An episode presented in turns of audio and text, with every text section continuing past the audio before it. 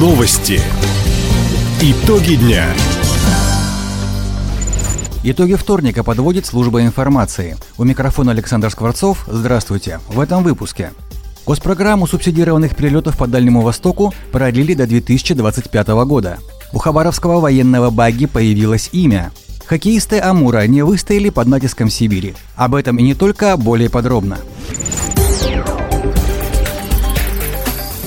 Правительство России продлило программу льготных перелетов по Дальневосточному федеральному округу еще на три года. Постановление об этом подписал премьер-министр Михаил Мишустин. Программа льготных авиаперелетов очень востребована гражданами. В прошлом году ей воспользовались свыше триста пятьдесят тысяч человек. Почти вдвое, до тридцати семи, было увеличено количество маршрутов. И при этом особое значение здесь имеет стоимость билета. Необходимо обеспечивать для людей не только транспортную, но и финансовую доступность перелетов в соседние регионы. Сегодня, в зависимости от расстояния, цена билета в одну сторону от одной до почти одиннадцати тысяч рублей. Полеты выполняет единая дальневосточная компания. Напомним, восемнадцатого января в ее состав вошел краевой перевозчик «Хабаровские авиалинии». Детский больничный комплекс в городе Юности станет клинической базой для студентов медуниверситета и колледжа. Это позволит закрепить молодые кадры в нашем регионе. Об этом сообщил зампред Евгений Никанов при осмотре строительной площадки учреждения в Комсомольске. Евгений Никанов также отметил, что объект планируют сдать в этом году, несмотря на определенные сложности. Есть сложности, связанные с проектной документацией, есть сложности, которые, я надеюсь, мы все преодолеем, связанные с закупкой оборудования. Это оборудование вентиляционное, лифтовое, и, естественно, медицинское. Тем более, вы видите, каждый день приходит информация о введении каких-либо санкций. Но это те задачи, которые нам по плечу, мы сможем преодолеть. Контуры закрыты, восстановлена стяжка. Я пообщался и с главным врачом. Мы прошли по объекту, все внимательно посмотрели. Думаю, что объект, как и запланировано, будет сдан в этом году.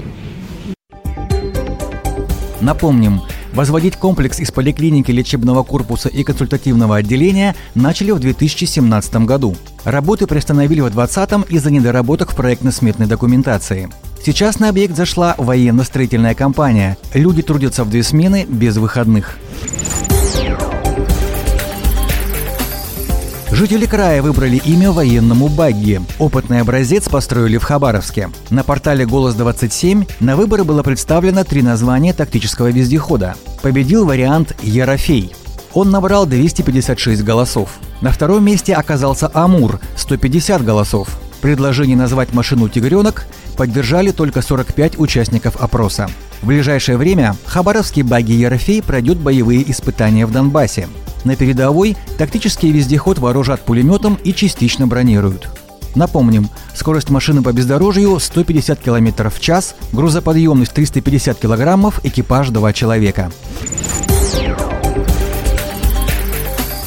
Социальный проект «Супружеское долголетие» продолжит работать в регионе и в этом году. Заявление на единовременную выплату в двадцать пять тысяч рублей могут подать супруги, прожившие вместе пятьдесят лет. Документы в региональный комитет по делам ЗАГС и архивов можно принести лично, отправить по почте или через портал услуги двадцать семь точка ру. Право на получение выплаты и памятного знака имеют граждане России, проживающие на территории края не менее двадцати лет. В прошлом году за долгую жизнь в браке поощрили тысячу двести восемьдесят восемь пар. На выплаты из краевой казны направили почти тридцать пять миллионов рублей. Хабаровский проект «Школа молодой семьи» возвращается в очный режим. Живое общение молодежи и медиков начнется уже завтра, первого февраля.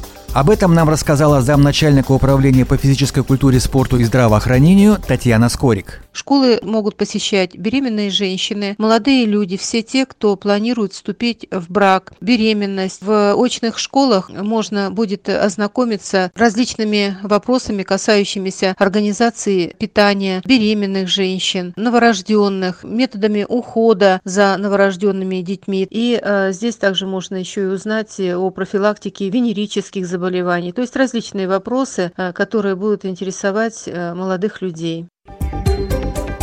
Новый цикл семинаров «Школа молодой семьи» стартует с первого февраля в Хабаровском городском ресурсном центре на Ленинградской, тридцать. Начало в половине седьмого вечера. Занятия будут проходить бесплатно два раза в месяц. График и темы встреч можно найти на сайте здоровый хабаровск точка эр эф. Хабаровский «Амур» начал с поражения очередную домашнюю серию. Накануне «Тигры» уступили Сибири из Новосибирска. В первом и втором периодах команды обменялись голами, третий не изменил счет на табло. Последнюю шайбу гости забросили уже в овертайме. Итог встречи – два один в пользу Сибири. Как отметил главный тренер «Амура» Вадим Япончинцев, игра была равной, но сработал закон хоккея. Где-то у соперника больше было силенок, именно физическое состояние. Ну, я думаю, в этом компоненте мы сегодня не уступили. Уступили, наверное, хоккейном, да, таком законе, когда лучший момент был, я думаю, в овертайме, чем у соперника, который сегодня забил. Закон хоккея сегодня забил. Завтра у хабаровчан будет шанс поквитаться. Вторая игра с сибиряками на льду Платинум-Арены начнется первого февраля в семь вечера. Таковы итоги вторника. У микрофона был Александр Скворцов. Всего доброго и до встречи в эфире. Радио «Восток России». Телефон службы новостей сорок два ноль два восемьдесят два.